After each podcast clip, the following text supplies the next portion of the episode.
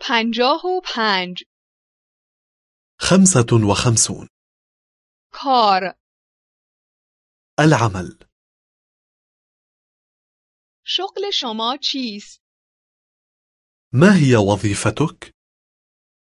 شوهر من پزشک است. وظيفة زوجي طبيب من نیمه وقت به عنوان پرستار کار می کنم. أنا أشتغل كممرضة حتى منتصف النهار به زودی حقوق بازنشستگی ما پرداخت می شود. قريبا سنتقاعد اما مالیات ها زیاد هستند. لكن الضرائب مرتفعة و بیمه درمانی بالاست. والتأمين الصحي مكلف تو میخواهی چه کاره بشوی؟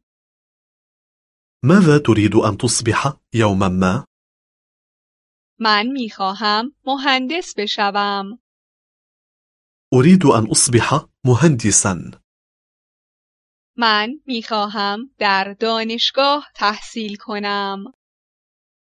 أريد أن أدرس في الجامعة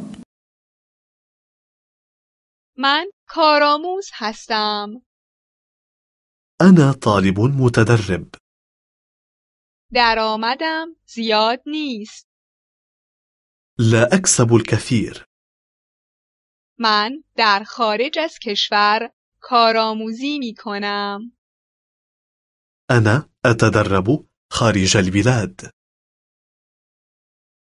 این رئیس من است. هذا هو رئيسي في العمل من همکارهای مهربانی دارم.